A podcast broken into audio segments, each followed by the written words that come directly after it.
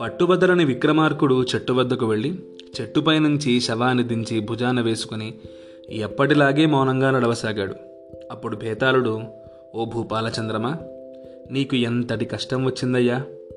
నీ అలసట తీరడానికి ఒక చక్కని కథను చెప్తాను ఆలకించు అని ఈ కథను చెప్పాడు. పూర్వము విక్రమసింహుడు అనే భూపాలుడుండేవాడు. అతనికి వీరసేనుడు అనే సేనాపతి ఉన్నాడు. రాజతనికి ప్రతిరోజు సింహద్వారం దగ్గర రక్షణగా ఉండే బాధ్యత అప్పచెప్పాడు వీరసేనుడికి వివాహమై పదహారు సంవత్సరాల వయసున్న కుమారుడు కూడా ఉన్నాడు. విక్రమసింహుడు వీరసేనుడికి రోజుకు కొన్ని బంగారు నాణాలు వేతనంగా ఇచ్చేవాడు. వీరసేనుడు ఆ ధనాన్ని తన కుటుంబ అవసరాలకు మాత్రమే ఉంచుకొని మిగిలిన వాటిని బీదజనులకు దానం చేసేవాడు. ఇలాగా రాజు తనకు నియమించిన పనిని చాలా జాగ్రత్తగా చేసేవాడు. ఒకరోజు రాత్రి భయంకరమైన ఉరుములు మెరుపులతో చెడివాను కురుస్తోంది. జగమంతా అంధకారం ఆవరించిందా అనేలాగా కారు మేఘాలు కమ్ముకున్నాయి. అలాంటి భయంకరమైన వర్షవృష్టిలో కూడా వీరసేనుడు నిర్భీతిగా పహారా కాస్తున్నాడు. ఆ నిశా సమయంలో విక్రమసింహుడు వీరసేనుడు పహారా కాస్తున్నాడా లేదా చూద్దాం అని సింహద్వార సమీపానికి వచ్చి ఎవరచ్చట అని ప్రశ్నించాడు.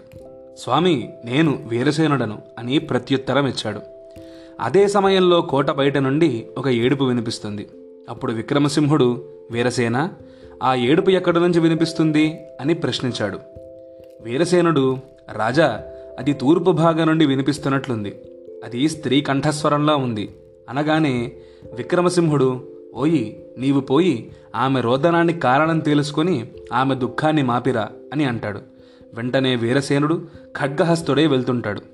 విక్రమసింహుడు కూడా అతనికి తెలియకుండా అతని వెంట వెళతాడు.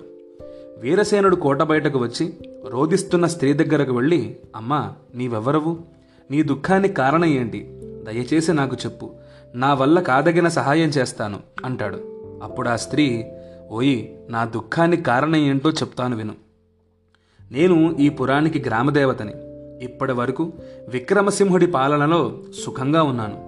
ఇంకా రేపటి దినమున విక్రమసింహుడు దివంగతుడవుతాడు. అందుకే నేను ఇలా బాధపడుతున్నాను అని చెప్తుంది.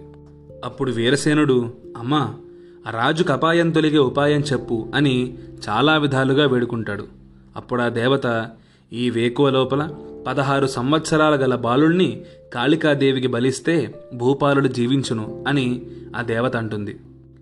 వీరసేనుడు ఆమె పాదాలపై పడి తల్లి ఇంతవరకు ఆ రాజుకృప వలన నేను నా భార్య నా సుతుడు సుఖంగా జీవిస్తున్నాం.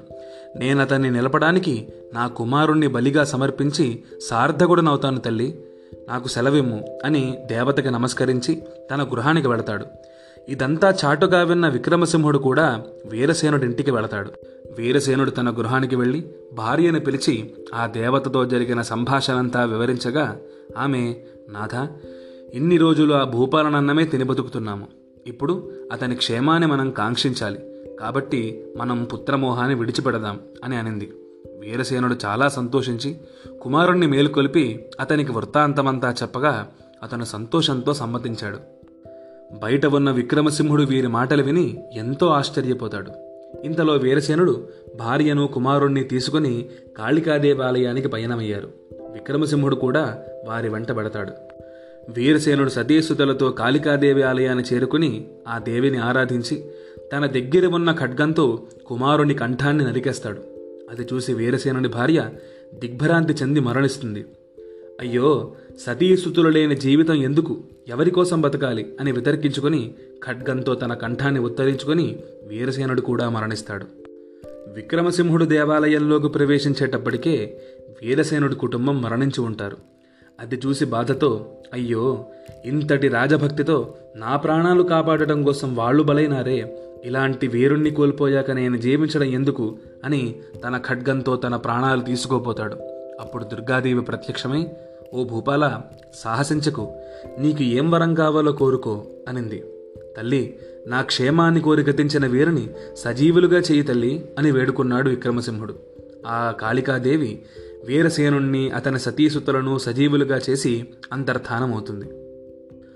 ఓ విక్రమార్కమహీపాల వీరసేనుడు అతని కుమారుడు అతని భార్య విక్రమసింహుడు. వీరు నలుగురిలో ఎవరుత్తములో వివరించు? తెలిసి ఉండి చెప్పకపోతే తెలుసు కదా నీ తల వెయ్యి వక్కలవుతుంది అంటాడు భేతాళుడు.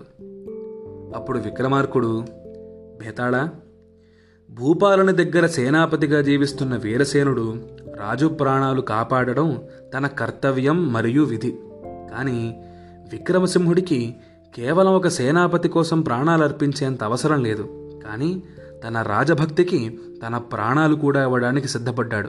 కాబట్టి విక్రమసింహుడే ఉత్తముడు. అని సమాధానం చెప్పగానే భేతాళుడు అతని భుజము నుండి జారి ఎప్పటిలాగే వటవృక్షం చేరి వేలాడుతూ ఉంటాడు.